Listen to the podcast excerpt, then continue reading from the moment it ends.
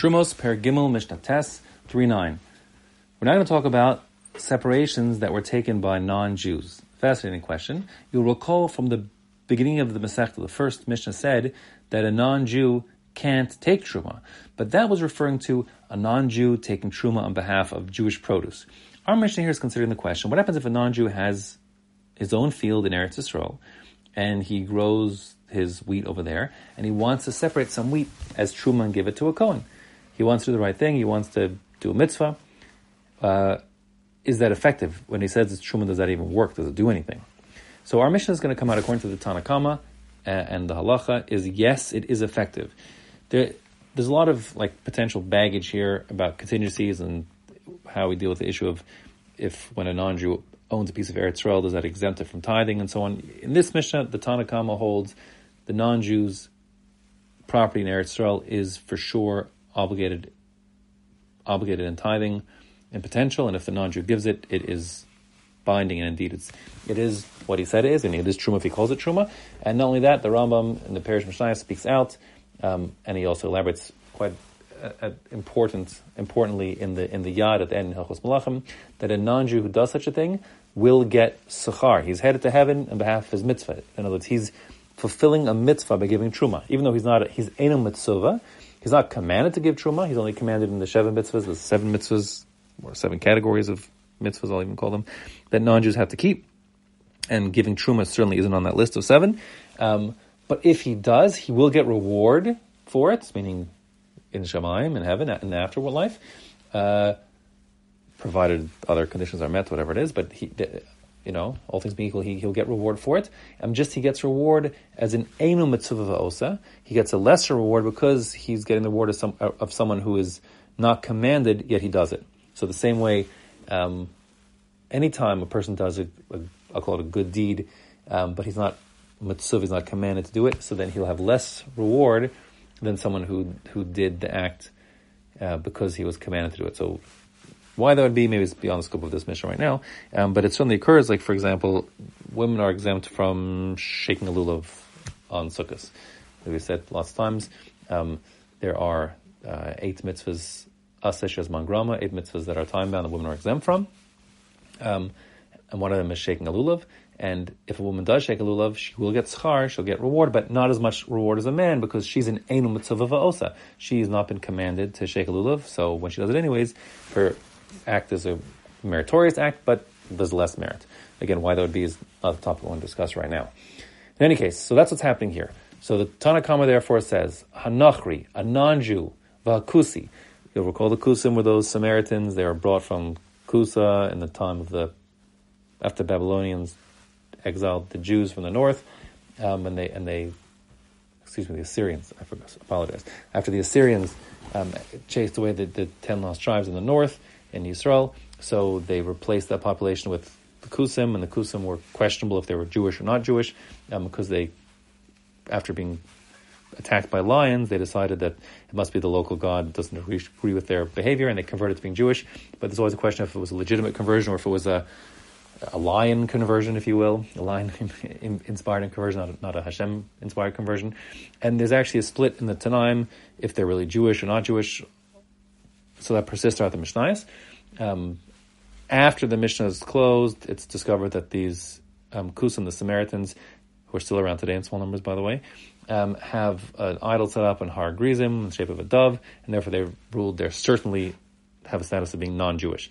But in the time of the Mishnah, it was not clear, and this Mishnah seems to lump the Kusi, the Samaritans, with the Nachri, the non-Jews. So it seems to treat them as non-Jews, but even so, both the Nachri, the non-Jew, and the Kusi, the Samaritan, or whatever his status is, is um, that if Truma and Truma, if they separate Truma, it is binding. What they separate as Truma has the status of Truma, meaning for just for example, now a non-Kohen may not eat that, that food because it's Truma.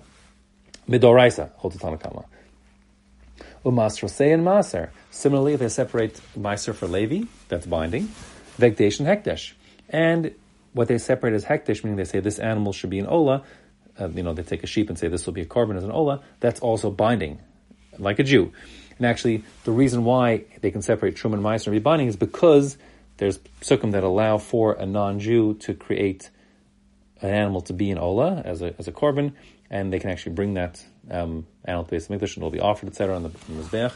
So since they have the power to create uh, a korban ola, they have the power to create truman meiser as well. Rabbi Yehuda Omer, Ein lenochri kerem. Totally off topic. Let's just skip that for a minute.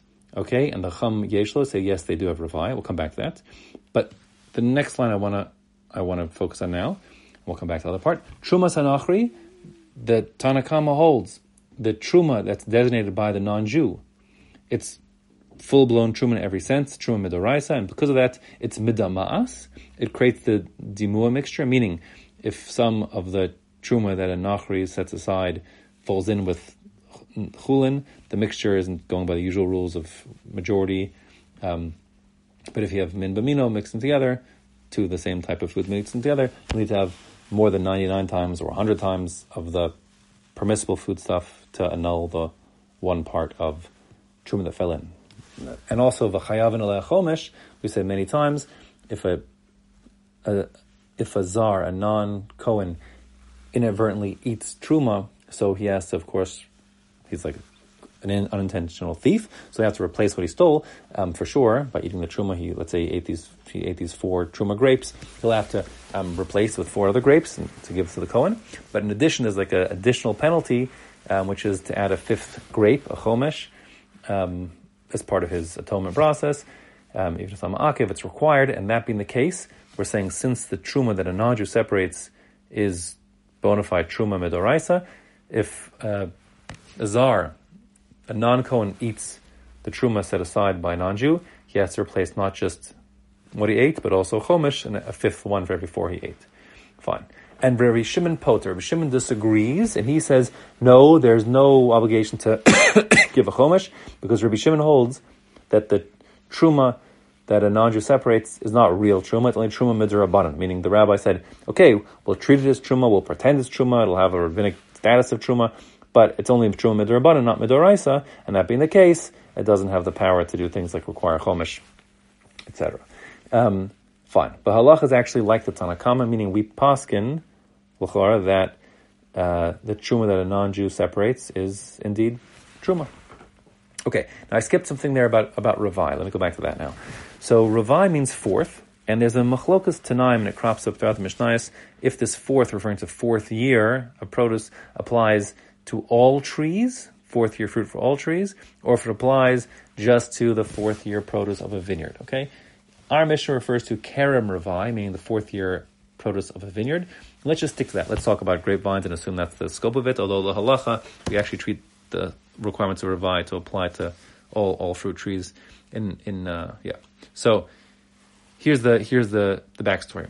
When a f- fruit tree or grapevine, for its first three years, all the grapes on the vine, all the fruit is totally forbidden. It's called orla. Totally forbidden. The same word as um, the foreskin prior to bris milah, also called orla. Same same word. It's forbidden. It's prescribed. It's set aside. It's not for consumption. So um, those are the first three years. In the fourth year, so the produce has a status of not orla anymore. It's permissible, but it's restricted. It's called revai, fourth year produce, and it's treated the same way that Meiser Sheni is treated, meaning that it's taken up to Yerushalayim and uh, it can be redeemed onto a coin. It's eaten over there. It has to be eaten there, but tahara, etc. So, the question our Mishnah is considering is: if a non-Jew owns a field, or in this case, let's say a vineyard, um, if his grapes in the fourth year have a status of revai or not. There's a bit of a split in the mafarshim if we're talking about Eretz Yisrael or even Chutz Laaretz. Um, so that's fascinating. Um, the requirements of, of Orla certainly apply outside of Eretz Yisrael as, as well. Um, although their application is a little different, but they apply outside of Eretz as well. So here the Mishnah says inside, um, Rabbi Yehuda Omer, Ein lenachri kerem ravai. Rabbi Yehuda says a non-Jew, his vineyard doesn't, there's no such thing as ravai, fourth year produce in a vineyard for non-Jews. But the Chum Omrim Yeshlo. The Chum say, yes, there is.